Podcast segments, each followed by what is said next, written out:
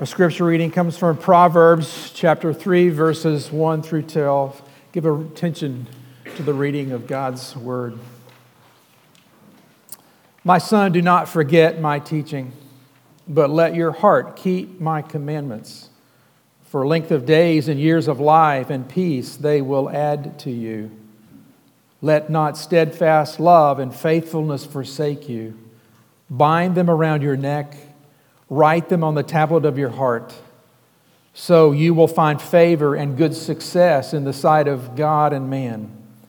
Trust in the Lord with all your heart and do not lean on your own understanding. In all your ways, acknowledge him, and he will make straight your paths. Be not wise in your own eyes. Fear the Lord and turn away from evil. It will be healing to your flesh and refreshment to your bones. Honor the Lord with your wealth and with the first fruits of all your produce. Then your barns will be filled with plenty, and your vats will be bursting with wine. My son, do not despise the Lord's discipline or be weary of his reproof. For the Lord reproves him whom he loves, as a father the son in whom he delights. The grass withers, the flower fades but the word of our God will stand forever. Please be seated.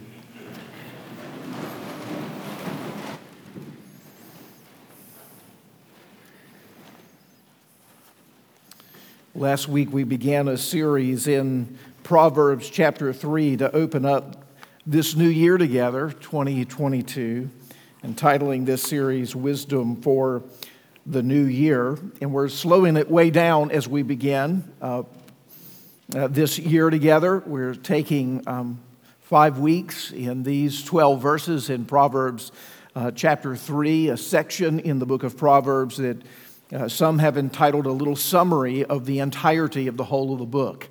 And I do believe we get something of the richness of the entirety of Proverbs by looking at uh, these uh, three chapters uh, together, or excuse me, this third chapter and these 12 verses together. Now, as we started last week, we, we used a metaphor, a metaphor that's commonly used in uh, the book of Proverbs to describe wisdom. We used the metaphor of a path. Uh, Proverbs regularly speaks of wisdom as a path. It even does so in the text that we just read. If you'll notice it uh, again there in verse 5 trust in the Lord with all your heart, do not lean on your own understanding in all your ways. That's path.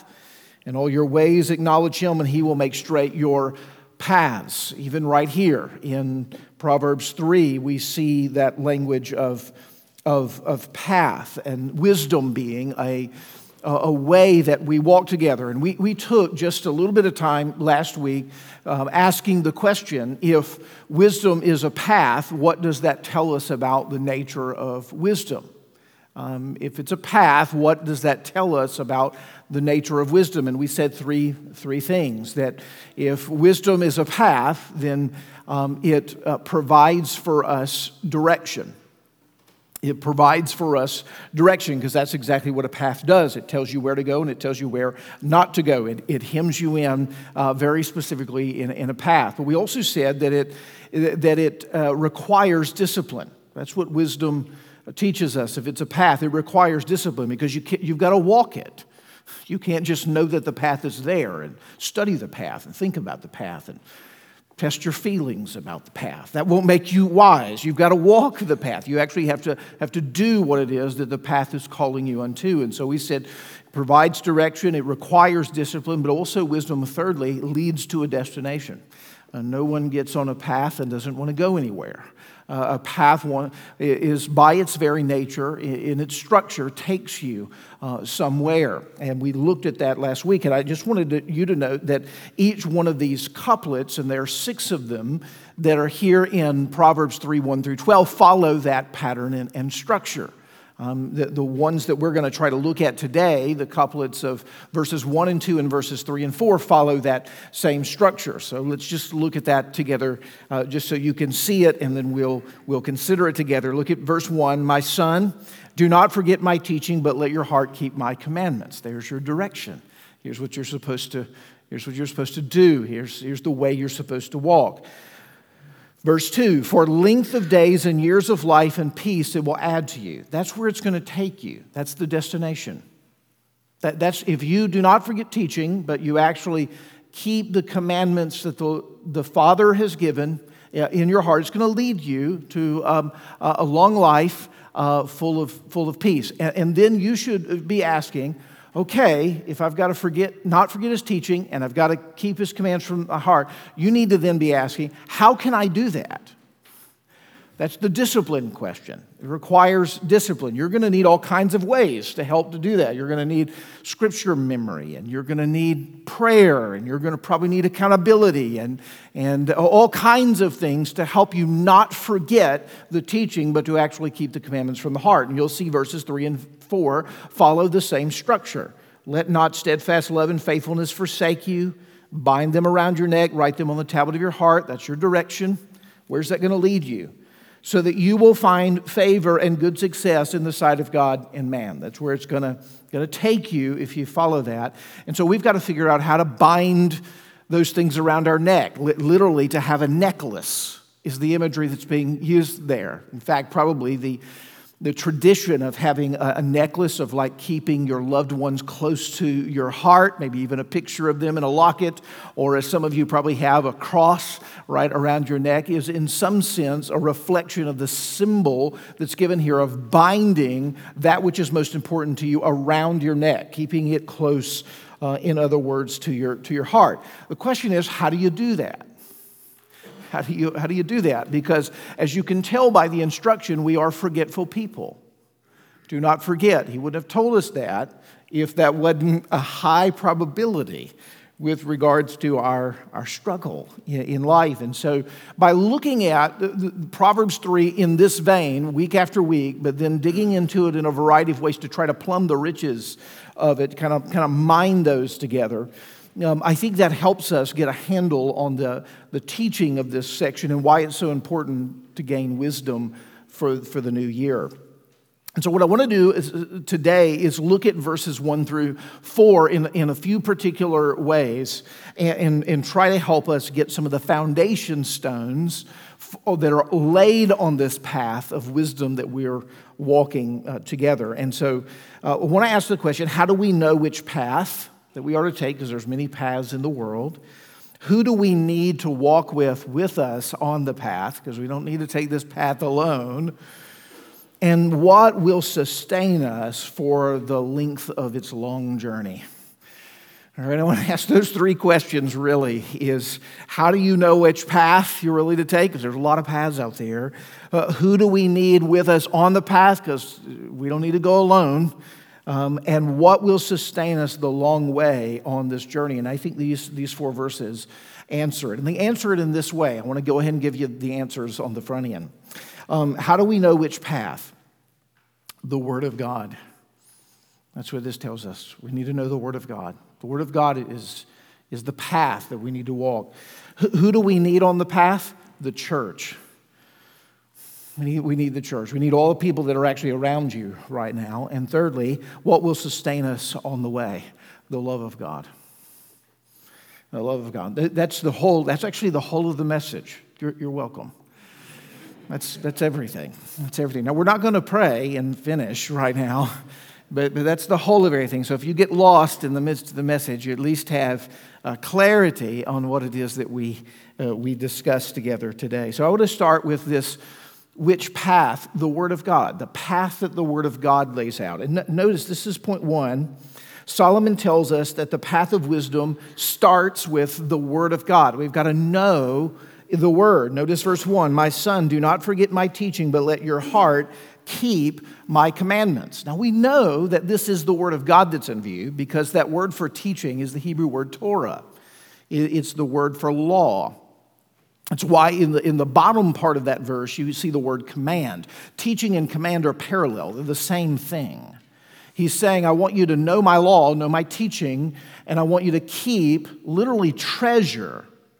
Uh, I want you to keep the commandments in my heart. Now, if you think of it in this way, uh, I, I, thought of it in, in, this way when I was at um, St. Peter's a few years ago on a, on a mission trip to Greece and then to Rome. I remember walking in the front door of that incredible um, church, cathedral, and as I looked to the right, which I was fascinated to look to the right because I knew in the transept chapel to the right, Michelangelo's Pietà was there, and I knew I wanted to see it.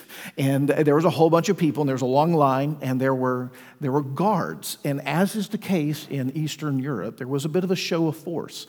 okay, there were some AK 47s there on those guards, and I knew that as if I make my way over there, uh, they're going to they're going to look me up and down.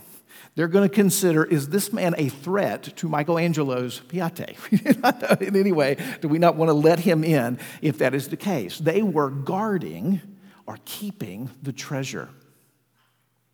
Now, what those guards are doing is, is what this scripture is saying should be our posture towards the treasure of the word in our heart. Now, if you can think of it this way, it's as if you walk around in the world and there's so many other kinds of people trying to get in and rob the treasure of the word from you and put what they would call treasure in you. That's what's going on as you're walking through the world all the time. And so that's going to easily happen. The Word of God's going to be dethroned in your life. The, the treasure of God's commands are going to be lost in your life if you're not on guard.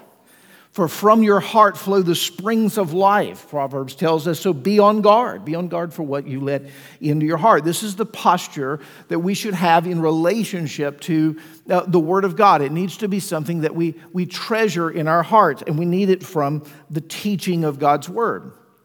It comes from the teaching of God's Word.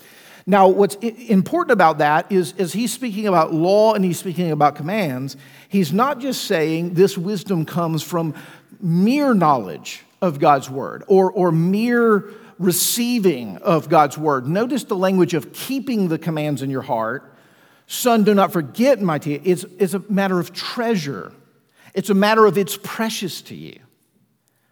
It, the Proverbs is interested not just in you getting the content of the Word of God, but is interested in you receiving the content of the Word of God for the treasure it is. That's what he's interested in. And that you understand that you've gained a treasure, that you would be so guarded as to not lose it. That's, the, that's, the, that's what's the picture here of not forgetting my teaching. And so, and what you can see in that is that wisdom is not mere knowledge. This is why we said last time that smart people are often foolish. They know lots of things, they may have lots of degrees, but they make really dumb decisions and, and they make wrecks of their, of their life. Um, w- wisdom is, is, is so treasuring the Word of God so deeply that you've gained an understanding of reality that is true of the way things are. And then you have put it into practice with your own will. And you have guarded it and you have loved it and you have followed it so that the fruit and the benefit of that wisdom begins to manifest itself with life in your own life. That's, that's what wisdom looks like. So, what happens is eh, this word of God must be, must be something that, is, that has, a, has a treasured place within us. And, and now, because some of you know your, the word very well, and some of you have been in part of Cornerstone for a long time, you're like, that's not an earth shattering um, realization. I, I, knew that. I knew that before I got here. Um, I could preach this sermon right? Uh, you, you know some of those, those truths, but I think the question the text is actually asking is do you? Do you know that? I mean, when you were anxious this week, was your instinct to run to the Word of God? When you were depressed, was your instinct to rehearse the truth of the gospel? When you were lonely, did you immediately remind yourself of the presence of the Holy Spirit and the never forsaking love of God that's always attending you? Was that just immediately accessible?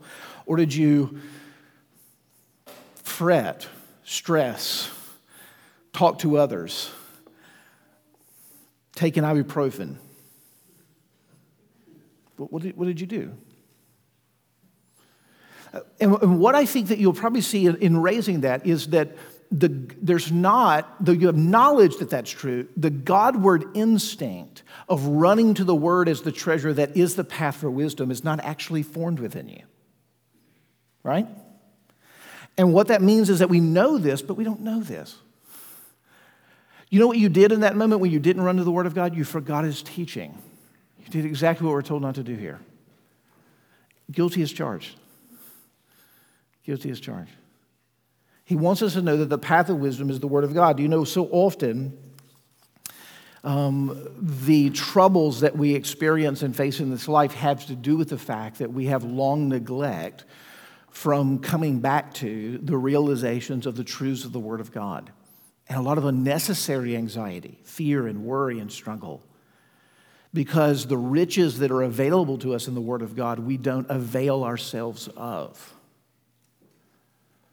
And, and that's an important recognition as we begin 2022 that maybe the most important thing that the Lord does in your life this year is not the goals, the resolutions, or the habits that you're seeking to set in place, but a Godward instinct towards the Word of God becomes the reflex of the soul. Becomes the reflex that you run to Him and not to a million other places.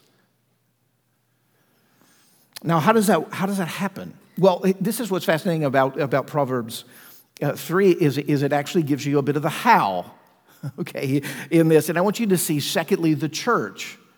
This is who you need to be walking with. Okay, this is who you need to be walking with. You're going to need relationships on this, this, this journey. And, and, and notice how the Word of God comes. I, I love what Derek Kidner says in his commentary on Proverbs. He says, whenever the Torah is used in an unqualified sense, that's what we see here in, in Proverbs 3, the word Torah is being used, it's always speaking of God's law. But Kidner notes that Solomon qualifies the Torah and he, refer, and he uses a possessive pronoun at the beginning of it. What is that possessive pronoun? My. Do not forget my teaching, he says. Let your heart keep my command. Now, now that's, that's very interesting. What's going on here? Well, I can assure you that it's not Solomon doing what, what some in our own day and time do, and that is subjectifying, in some ways, the truth. Um, we have those who claim my truth and your truth as if truth could be in some way different from reality. Um, it's interesting, most, most of human history has actually spent time thinking about how they can align their lives with what is real our day and time seeks to consider how it can bend reality to what we want to be real. It's very different. It's a fundamentally different instinct than m- most of human history. One I would argue is unwise and impossible, by the way. Here, Solomon's not trying to subjectify in some way uh, the truth. He's telling you that you're not on this journey alone. He's telling you you need relationships on this journey. My teaching it's personal. It's not mere book learning. You know, the whole structure of the book of Proverbs is, is a father that's speaking to a son. My son. Isn't that how this whole section begins? My son, do not forget my teaching. It's not an arbitrary command, it's not an abstract command, it's a personal instruction that comes from a father who loves a son, is in relationship with a son. We need, what this text is telling us is that we need fathers and mothers. We need teachers. We need leaders. We need disciplers. We need those, if you can see the structure, father to a son, we need those who are further along the path to speak to those who have just begun. That's what we need. We need the church. We need the people around us. How is the Word of God coming? It's coming personal. It's coming in relationship. It's coming from discipler to disciplee.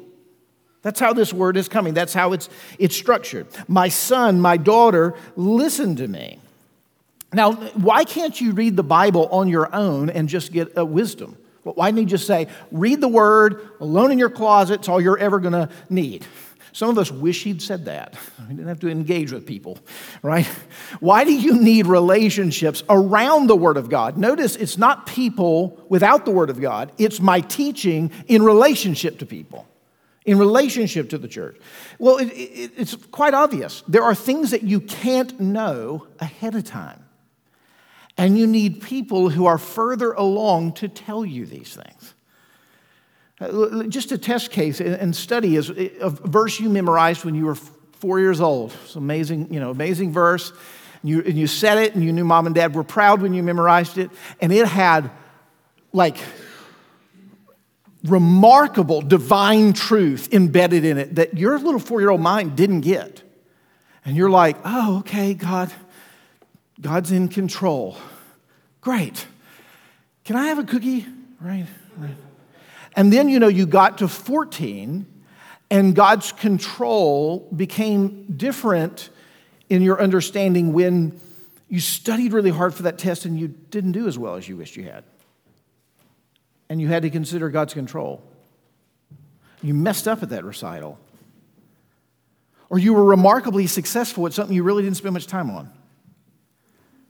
Or you had a grace of relationship that came that you had nothing to do with. And you had to start pondering the depth of what does it mean that God's in control? And, and then it happened again when you were, you know, when you proposed to that person at 24 and they said no. Or they said yes. And you had to think differently about God's control. And then at 44, and at 64, and at 84. Now, here, you know what happened? The truth made a deeper impact over time. It's the nature of it. The, the truth didn't change, but the impact the truth made on your heart changed you over time. We, we live in a day and time that wants fast light rather than a gradual dawn to noon. We're on a path. On a path, things make sense further down the road. Then it would make sense to know people further down the road who could help you, who could apply to you the things that you can't see at the stage that you're in, who can, who can speak to you about your career because they're retired, who can talk to you about the conflicts with your spouse because they've been married for 50 years. You need the church. You need people to walk with uh, along the way. You need discipleship. Um, you, you need the word in such a way that it's coming to you embedded within the life of the church. And Proverbs is saying this is where wisdom comes from. Now, I would say some of us are really good at relationships. We like the church because of relationships, but we're not really in discipling relationships. We're not really learning from, we're not in submission to others. And then others of us are not being discipled, we're not willing to receive teaching. We're not humble enough yet to do that. And then some of us are really good Bible readers, but we don't have anything to do with people. And we're, we're cutting ourselves off at the knees of gaining the kind of wisdom that Solomon's inviting us into here in Proverbs 3 is that you need the foundation of the Word of God and you need it in relationship to people. You, you, you need the truth in relationship to the church. Thirdly, I want you to see the love of God uh, in this text. Okay, so if, if what path should you walk in? The walk in the path of the Word of God. Who should you walk with the, the church in discipling relationships? Thirdly, how will you be sustained in this long walk? By the love of God. Notice verse 3 Let not steadfast love and faithfulness leave you. Bind them around your neck, write them on the tablet of your heart. Now, probably next week we'll spend a little time in that word heart. It actually shows up three times in the first five uh, verses. We won't take as much time uh, now to talk about it, but we'll, we'll spend a little time on it. But I want you to notice that phrase steadfast love and faithfulness as relates to wisdom. Notice he's bringing love and faithfulness into the dialogue of growth and wisdom. Now, the ancients understood this well. You know, the ancients believed that there was a close tie between growing in wisdom and love. Uh, in fact, the word philosophy means lover of wisdom. Lover of wisdom. It doesn't mean studier, knower of wisdom. Doesn't mean that. It means lover of wisdom. That's what, that's what philosophy uh, means. It, their indication by even the ancients' definition of the word philosophy is that they understood that wisdom came through affections. It came through, in other words, the things that you love, not just the things you study. You see, this gets back to the word. Why is, he, why is it important to him that you keep the commandments in your heart? Why didn't he just say, just do the letter of the law and conform to what the Bible says? Why don't you just say it that way? Because that's not obedience. He wants you to treasure it. He, want, he wants you to love it because you won't be wise if you don't. You see, the, the, the loving of the thing is, is absolutely important. Esther Meek wrote a great book in, in called Loving, Loving to Know. And, and what she says in that book is that biblical knowledge, true biblical knowledge, comes on the heels of affection. Um, where you gain the real truth of something is when you have loved the thing uh, rightly. Um, when you have loved it rightly. You've loved it the way that it's, it's meant to be, be loved. And this makes, if you, can, if you can see it, it makes all the sense in the world when we look to the New Testament. You remember Paul in 1 Corinthians chapter 1? He says that the wisdom of God is foolishness uh, to man. And, he's, and he says that the wisdom of God is the cross of Jesus Christ. Well, what is the cross? It's a picture of what? Of love. It's the greatest display of love. And what does Paul call it? wisdom. It's both of those things. Love and wisdom intermingle, they can't be uh, extricated from, from one another. And so we've got, uh, we've got to let not steadfast love and faithfulness uh, leave us. Now, isn't interesting the way he put that? Don't let it leave you like it wants to go somewhere. It, wa- it wants to escape. I was, I was quizzing my kids a little bit last night on this. What do you, was, what do you think this means? That steadfast love and faithfulness uh, leave you? Like, and, and my youngest, well, not quite my youngest because she doesn't talk yet, but uh, my second to youngest sa- said, Well, that's kind of how it feels. Like you love someone and then it disappears. I love God for a moment and then it, it leaves me. Wisdom comes in the maintaining of that love. Do you know when Jesus is speaking to his disciples in John 15, which we read earlier in our, our, service?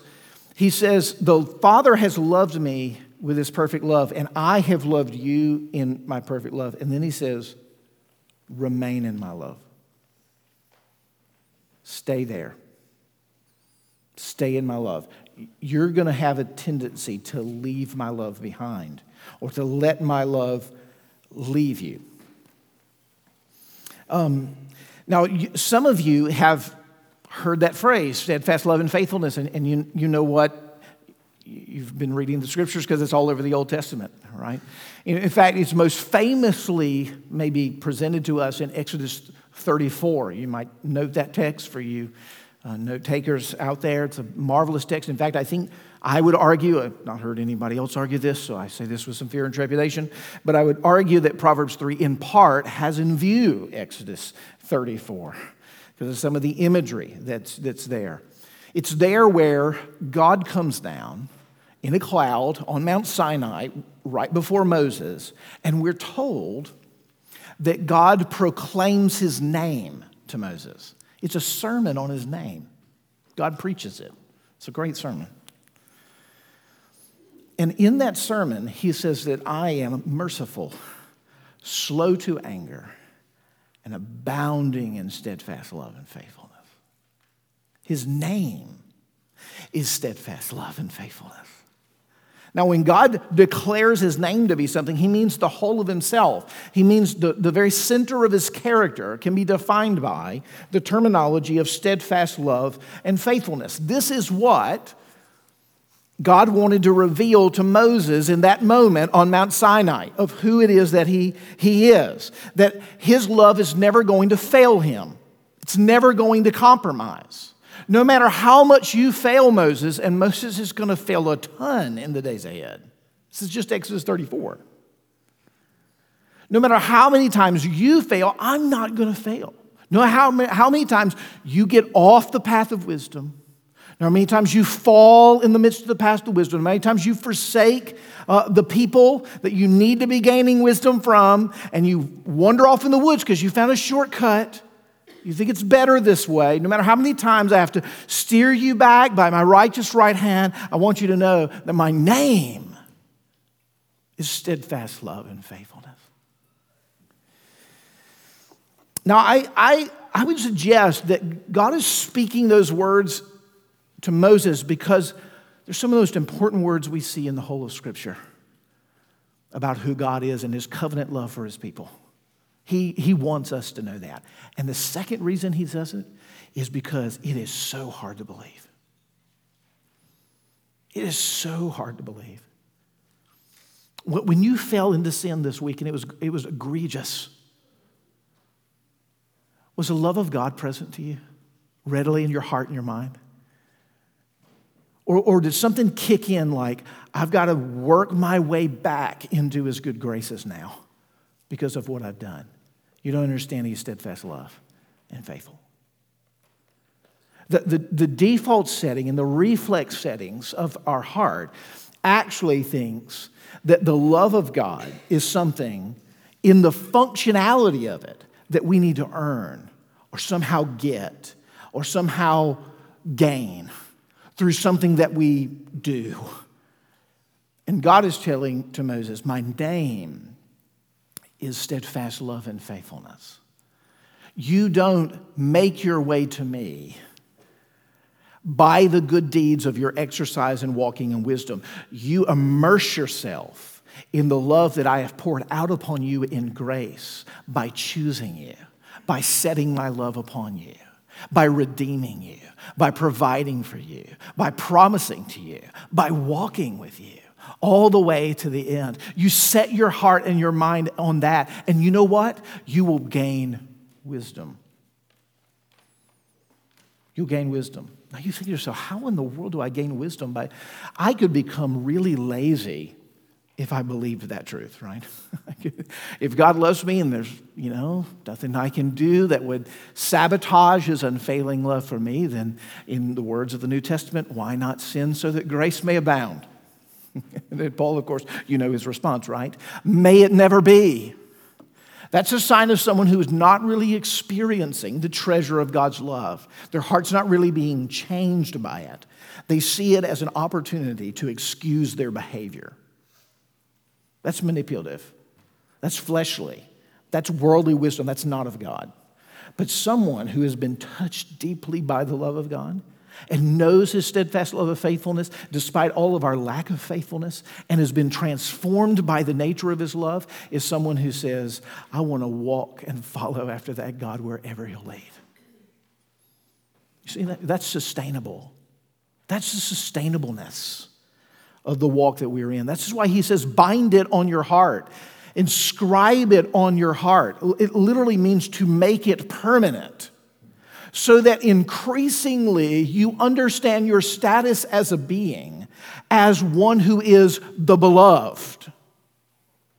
Think of the ways in which you define yourself. Who are you when somebody would ask you? What, what, what's the language that you use? What's the vocabulary? What's the descriptors?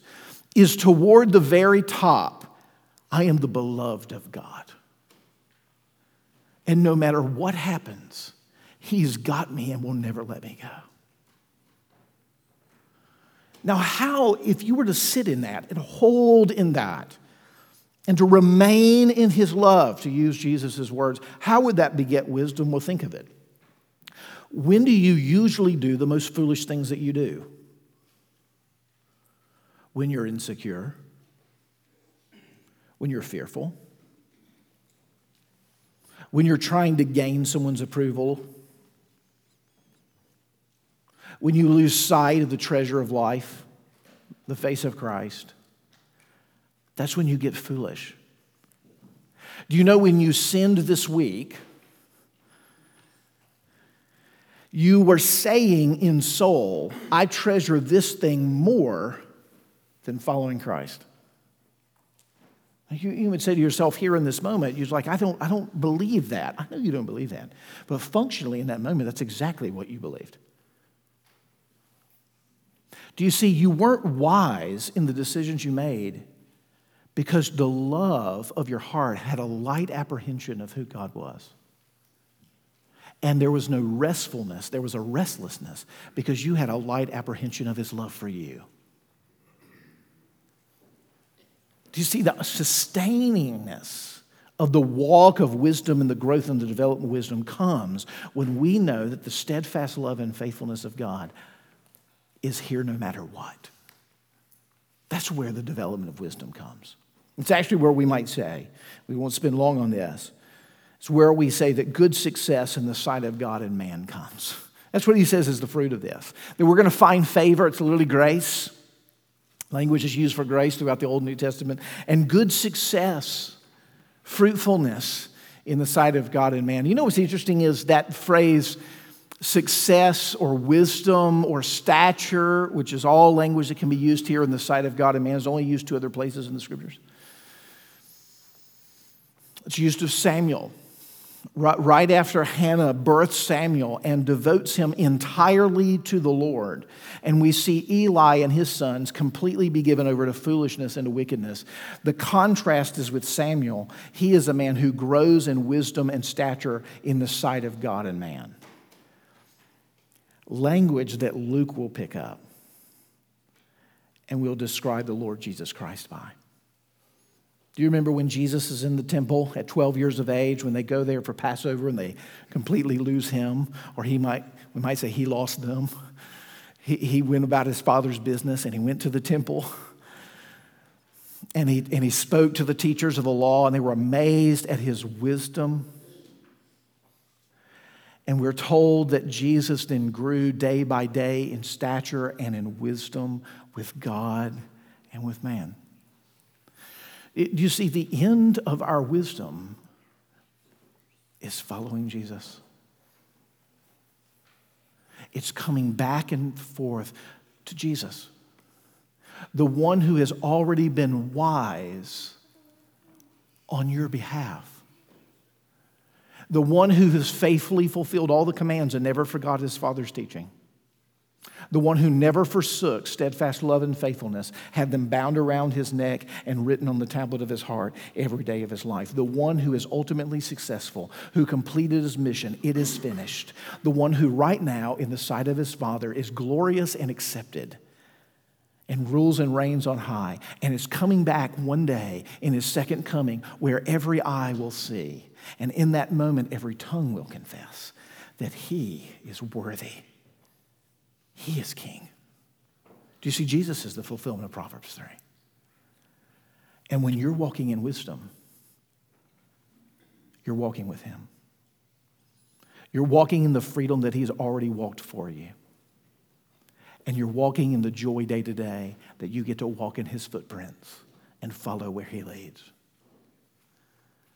by God's grace, the restfulness and the strength that we need for 2022 will come as we gaze at the wisdom of God, our Savior, Jesus Christ. Let's pray to that end. Father in heaven, would you please make the realities of these truths so believable and, and glorious before us that we find ourselves submitted to and shaped by these truths this year and always as we seek to follow Christ. Lord, there's lots of things right now vying for our attention and distracting us in a variety of ways. You know specifically everyone in this room and how that relates to them. Would you begin to give them such sight spiritually of the treasure of Christ in the Word and such honesty and humility to putting themselves in submission to others to be discipled? That together we might experience increasing dimensions of what it means to know and to be found in your love, that we might remain in it always, and that as a people, by grace, we might be wise. We pray this in Jesus' name. Amen.